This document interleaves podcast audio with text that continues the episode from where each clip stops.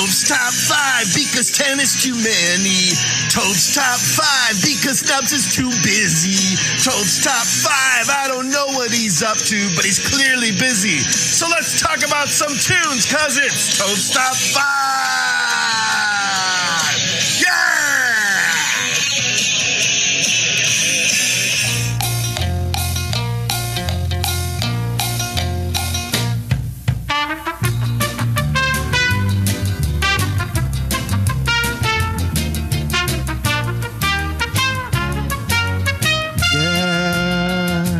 Yeah, yeah, yeah, yeah, yeah, yeah, yeah.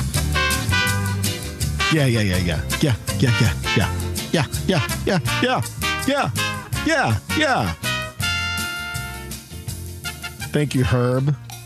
I don't know why. I mean, it's kind of wasn't really on purpose that uh both the big show and Toph's top five would would kick off with Herb songs, but it just works.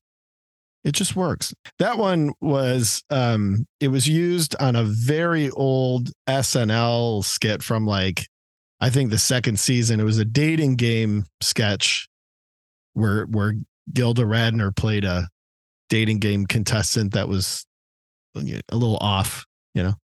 And uh, it, was, it was really funny but they introed the uh, sketch. Bill Murray was the host of the Dating game. It was really funny. So they they hosted with that song and Nubs, who's who's too busy um, to be here today, unfortunately, just busy, busy guy. He and I used to, you know, uh, we just thought that song was so funny. And come to find out, it's it's a Herb Alpert tune, Herb Alpert, say with a P, you know, not Albert. And the one we use on Two Tunes an album is this song called Butterball. It's like a deep cut off of whipped cream and other delights. So there you go. Anyway, welcome. Toph's Top Five, episode um, six.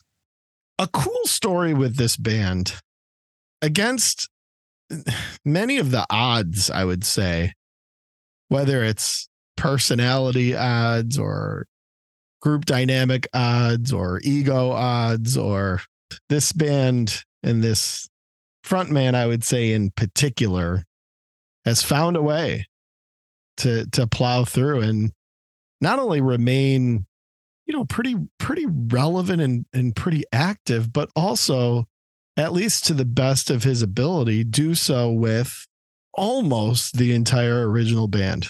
You know, which is kind of neat because it's one of those bands that at a certain time you probably gave them a 5% chance of playing together as a unit again. And there's one member who, uh, speaking of being a little off, you know, she didn't, she didn't quite make it through the, uh, process, but for the unquestionable frontman and the, uh, other two gentlemen in this band, they are not only still around, but, but still around in a rather acclaimed fashion creatively, which is pretty neat. And uh and we'll talk about this group of Midwest fellas, but first let's get to an album worth mentioning. I will now sell five copies of the three EPs by the Beta Band. So uh, a band that I don't know, I I used to love this band. I mean, Queens of the Stone Age, just at one point they were so good. And you know josh homme just brilliant in terms of at the least reinventing a bit of a, a genre and at best you know almost kind of creating something new in terms of a sludgy you know kind of sort of abrasive i think it's been called desert rock. I don't really know what that means but whatever it is i think it does apply to something that josh sort of created and brought to the table. And boy, they did some incredible things kind of through, I would say, Era Vulgaris.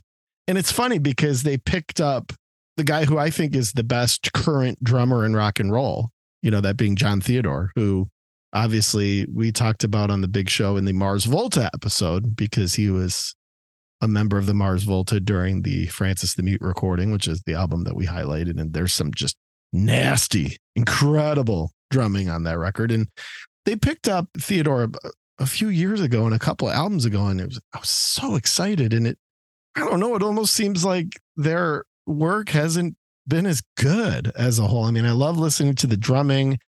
It's um this record, and I'm and I'm referring to Queens of the Stone Age, their most recent release from about a month or so ago called In Times New Roman. Every song title is a play on words. Um obscenery, paper machete, made to parade, carnavoyeur, what the peephole say, emotion sickness, which they completely stole from Silverchair, by the way, straight jacket fitting.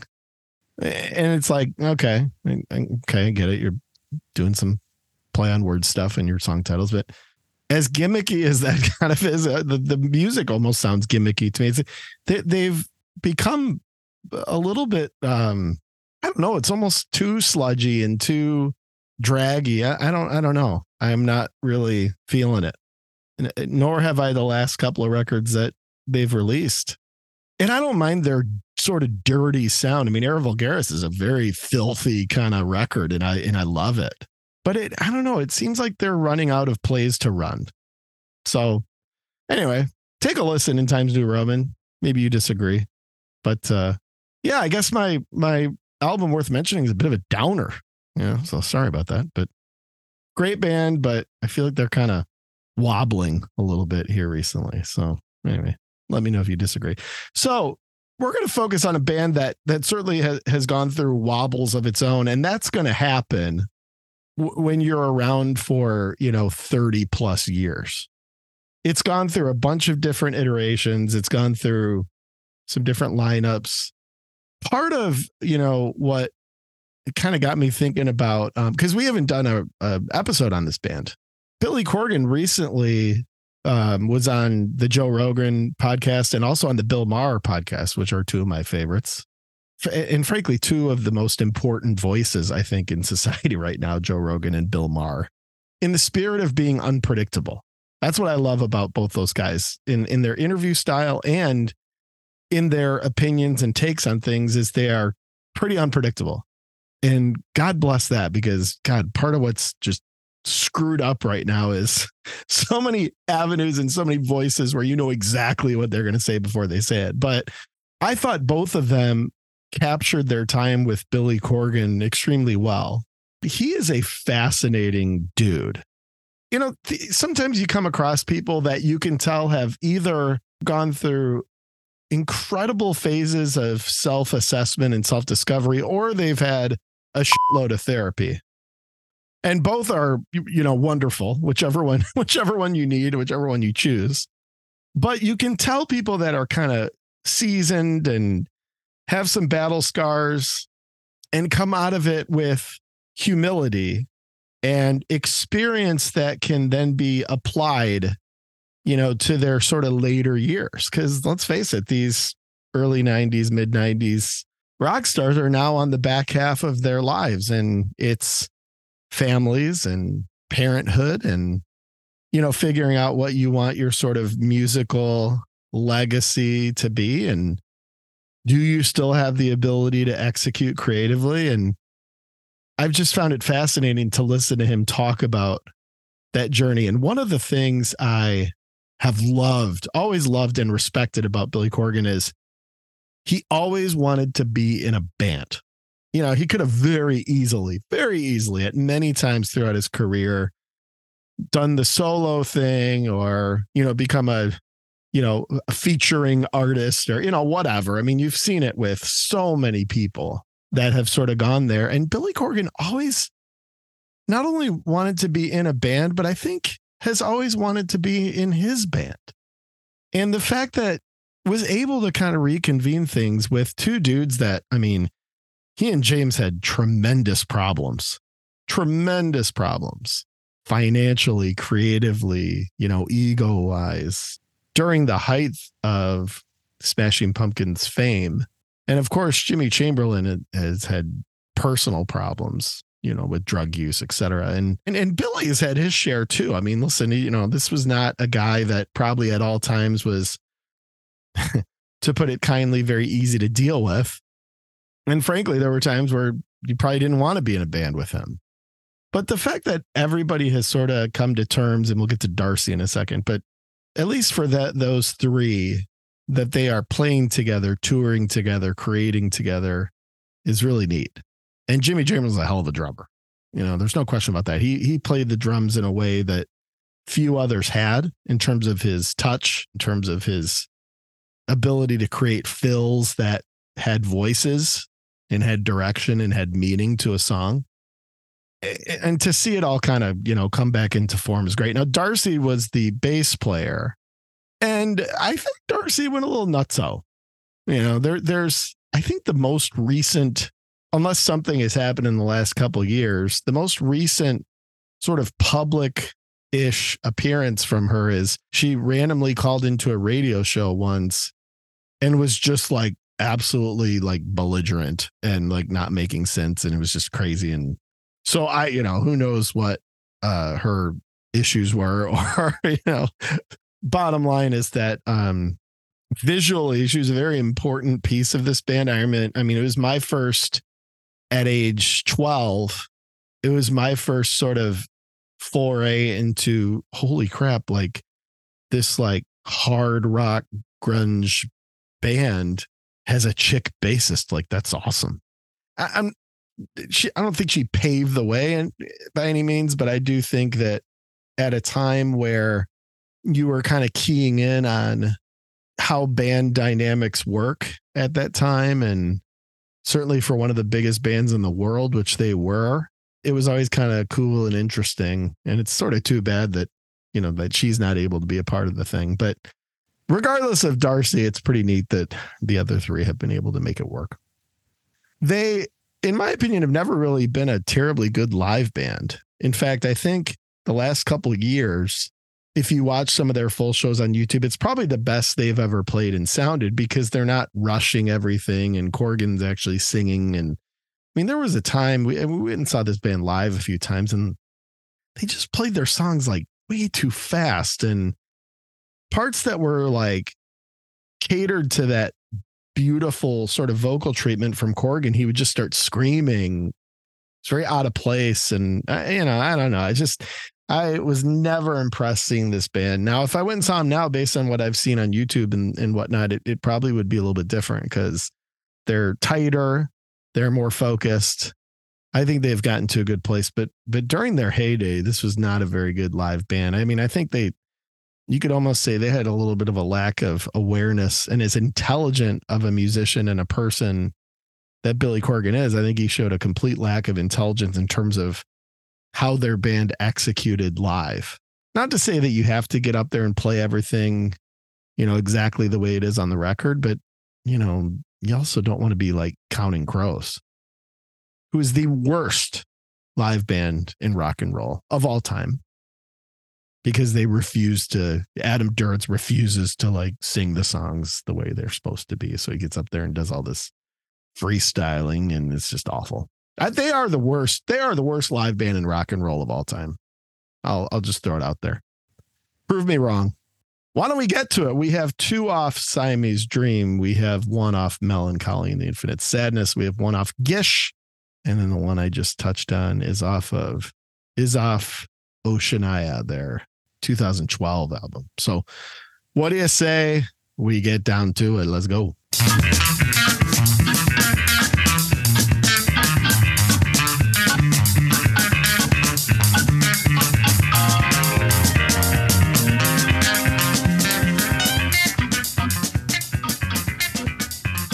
Okay, so there are going to be three honorable mentions that you know uh, we're we're kind of tough to not include here, but we start with the oldest song on the list for the band, which is off their first real album, a record called Gish, going all the way back to 1991. Number five. Number five. Please, call me Johnny Five. Johnny, you have taken name for yourself? And that song, which kicks off Toph's top five in the fifth position, is Rhinoceros.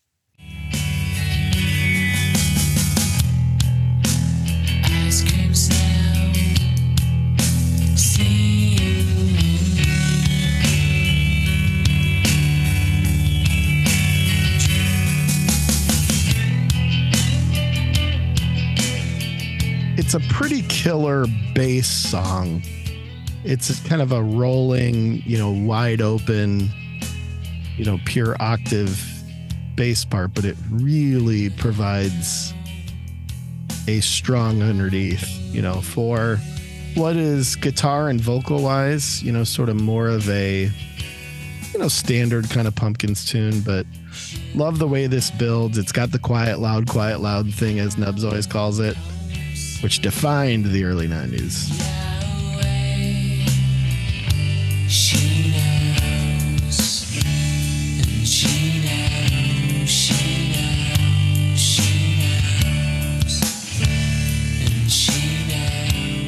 Now, this thing picks up the tempo a bit and gets you into a pretty rocking section and a killer guitar solo, which wasn't huge in, in, in Smashing Pumpkin songs, but boy, it works on this one.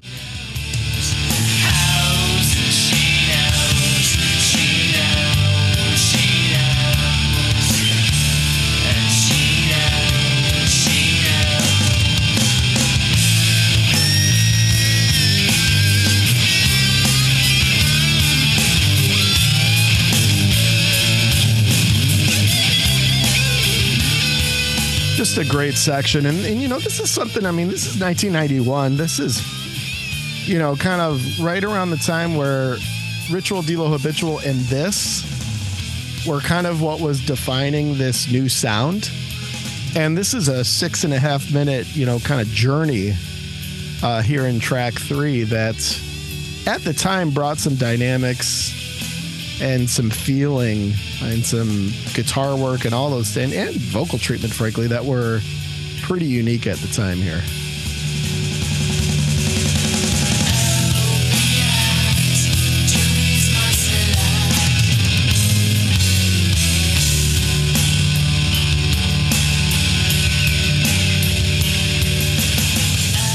All right so track three. Boy tough on a song like that to cut it off at any point but you know we gotta you know we gotta do it these are half hour episodes you know but rhinoceros track three on gish kicks us off in pretty blazing fashion as we begin Toph's top five let's get to the next one Four.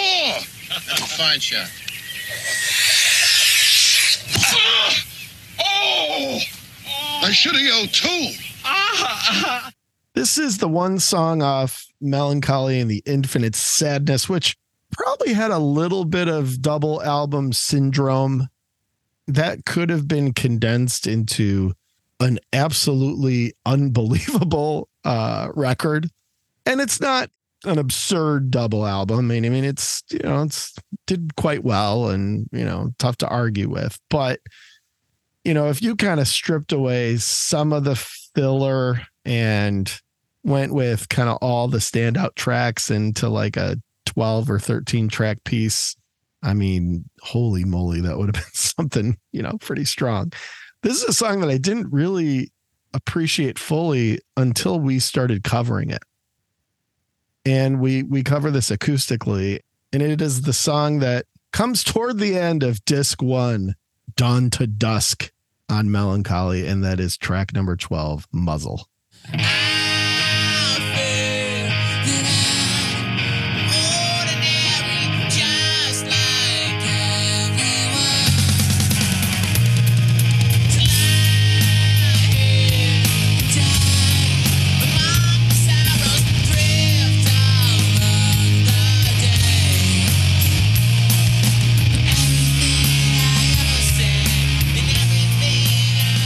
I think it's one of those songs that you sort of have to factor in the backdrop a little bit of the record that it's on because Melancholy had moments that were pretty amazing musically. And I mean, just looking at, you know, Tonight Tonight and, you know, Bullet with Butterfly Wings, which is not on the top five, I'll just tell you right now, um, but was a huge hit.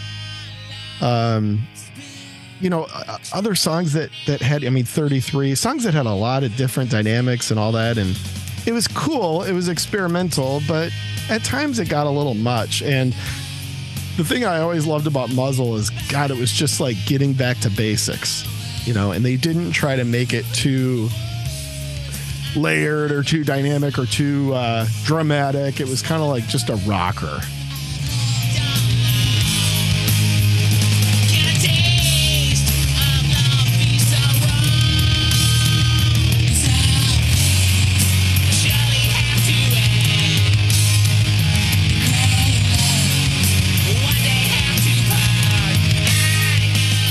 Has some just killer sections. The middle, the ending, just completely badass.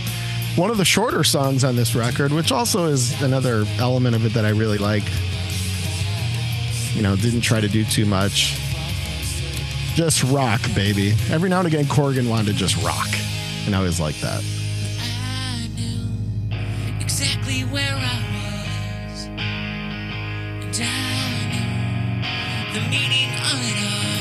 Such a great breakdown, and then it goes bonkers at the end. And God, I hate turning it off. I can already tell this this Pumpkins episode is going to be one that you know tough to turn the songs off. But hey, you gotta, you know, can't play the whole damn thing. Muzzle comes in at number four. Let's get to number three.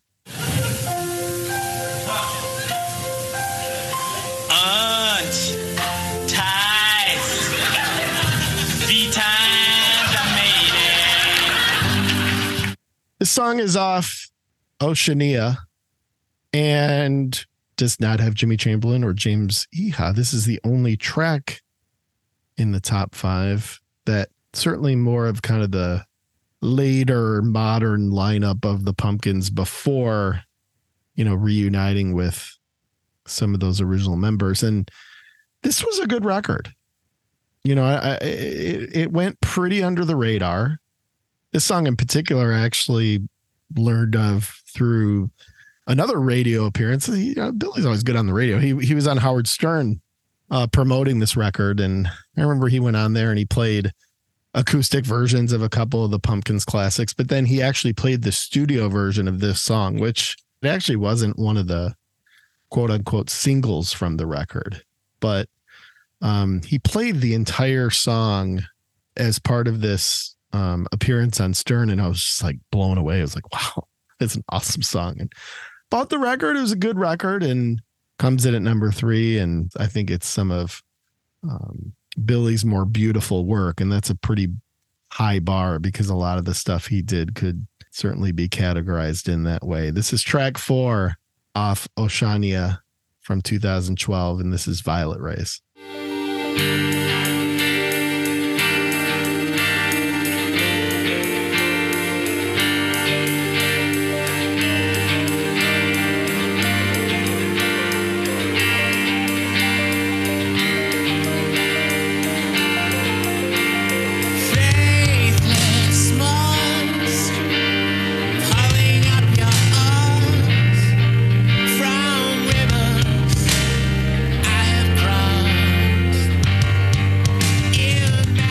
I remember Billy saying, I think I think Howard asked him, you know, what is that song about? And he said, well, like 80% of my songs, it's a love song. And from there, I mean, the lyrics are pretty, pretty haunting, pretty romantic, pretty amazing.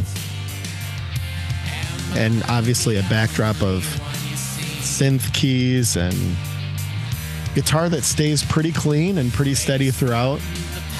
Um, has a great groove and rhythm to it, and hell of a song.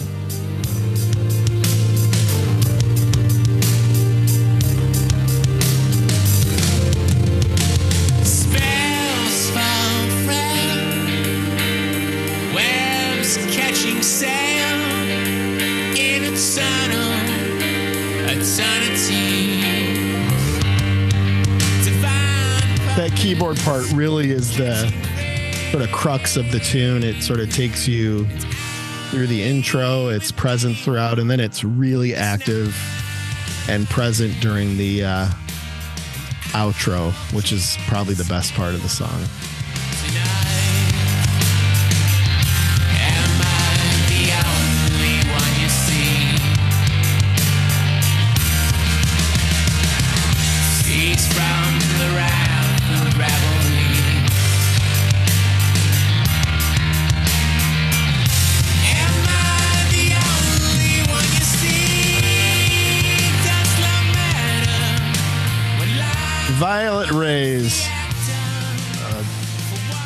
A song from their, his, their, whatever you want to call it, later catalog. A pretty good record and a standout song. Violet Ray's in at number three. These next two songs come off of the same album. Gee, what album do you think that is? Utah, give me two. That album is a little record you may have heard of called Siamese Dream. And the top two songs within Toph's top five both come from said record, which hard to argue with it being their best. It was a classic. It was important. Maybe two songs you wouldn't expect compared to some others, but coming in at number two, again, a song that was kind of well known. I think there was a video for it. I think it got a little bit of radio airplay, but the second best song by the band, and I guess also the second best song on this record, coming in at number two, track five, Rocket.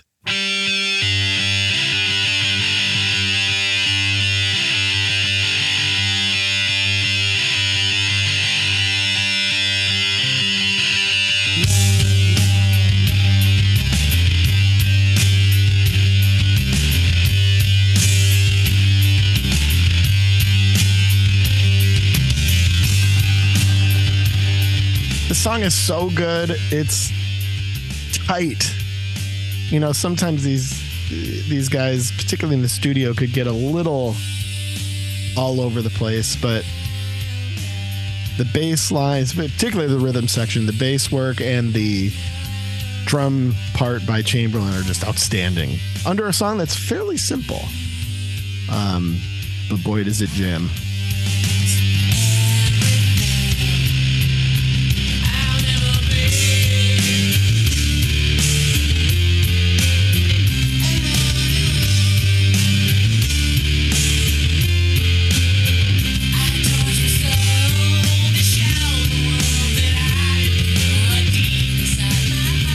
Again, not trying to do too much here, right? Kind of staying staying in the lane of the song, which is always a good thing.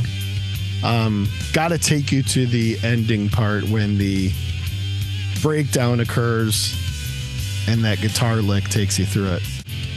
This is just so rocking right here.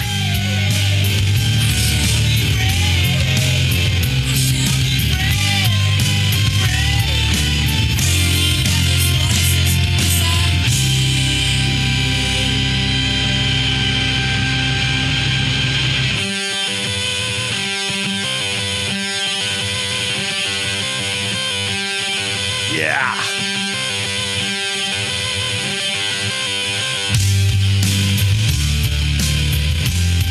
So awesome. So awesome how that all comes back in. Very thoughtful song, but very simple. I think in the video they're all like in a rocket ship and it like like made out of aluminum foil and it all like takes off at that moment or something. I don't know. But regardless of the music video, the song itself comes in at number two, and that thing, that's just one of those jams that maybe a little ahead of its time.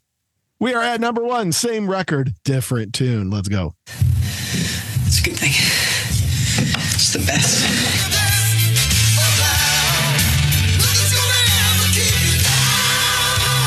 You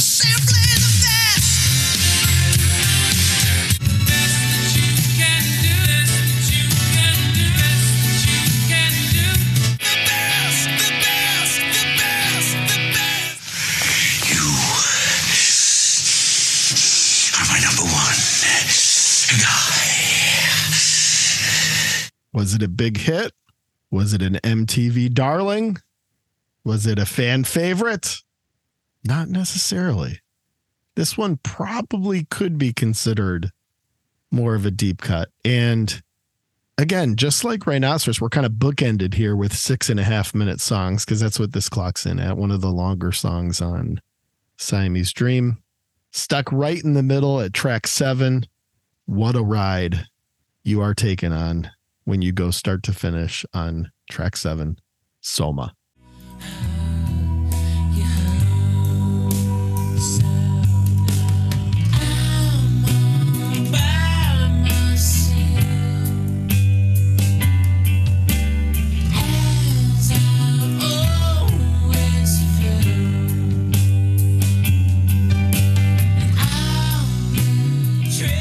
Great piano work here. Great tempo. Sort of mid tempo, but comes off like a ballad. It's just beautiful. And then you get to this kind of middle part that sets up what's to come.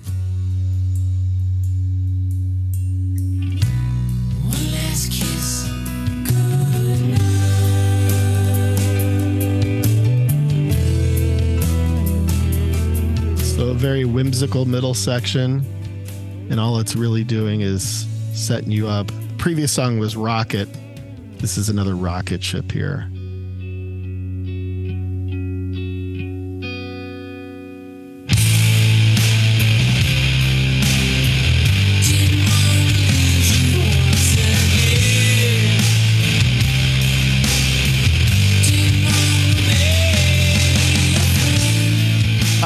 I, I air guitared just now. I air drummed and air guitared. I gotta admit it, since it's ridiculous, but I did it. Let's keep it going.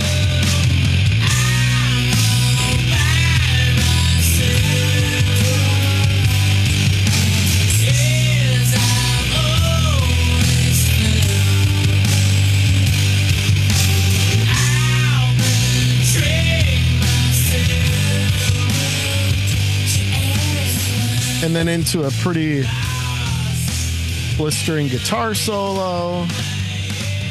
Then a really cool bridge. Then it takes you out again. I mean, good lord. It was not a tough. I mean, there's two more minutes to this song, which is just. God, I hate turning it off. Not a difficult choice. I mean, Soma makes number one for me fairly easily. And it's the dynamics. It's it's a ride. I mean, some of their songs were just musically just a journey. And that one is every single section just builds you, you know, and even after it sort of comes unglued and just wide open at that particular part, it still finds ways to continue to build all the way to the end. Soma is a brilliant song of its time and holds up extremely well and comes in at number one tops the list. The second song off Siamese Dream on the top five. We had a couple others from that record that were honorable mentions today. These are the it's really the hits, okay? So so the the greatest hits collection is are, are the honorable mentions here. It's today 1979 and Cherub Rock. Listen, I don't care that these were mainstream hits. These are amazing songs. You know, 1979 the work done with Flood who produced and I'm sure helped arrange that song, particularly the, you know, sort of electronic drum track element. And today is a fabulous song in Cherub Rock, you know, kicked off Siamese Dream in just classic fashion. So didn't make the top five, but those are three unbelievably good songs, whether they were hits or overplayed or not. So to recap, Rhinoceros off Gish number five, Muzzle off Mellon Collie number four, Violet Rays off Oceania number three, and then Rocket at number two, and Soma also off Siamese Dream at number one. Well, a band that has not only stood the test of time, but has sustained the test of time. And it's pretty neat that it's an operation that has found a way to proceed it's an artist that was able to kind of find at least nearly all of his former bandmates and find a way to get the thing back together. And I think it's a pretty neat story of rock and roll, Midwest rock and roll for these Chicagoans. And I don't think they're quite done. They seem to be continuing to innovate and produce and execute. And hey, that's a good thing. It's the best. we need we need more bands like that continuing to do what they do. Well, hey, that's a wrap on episode six for Toph's Top Five, and we will see you again for episode seven. Hope you enjoyed it. Be good.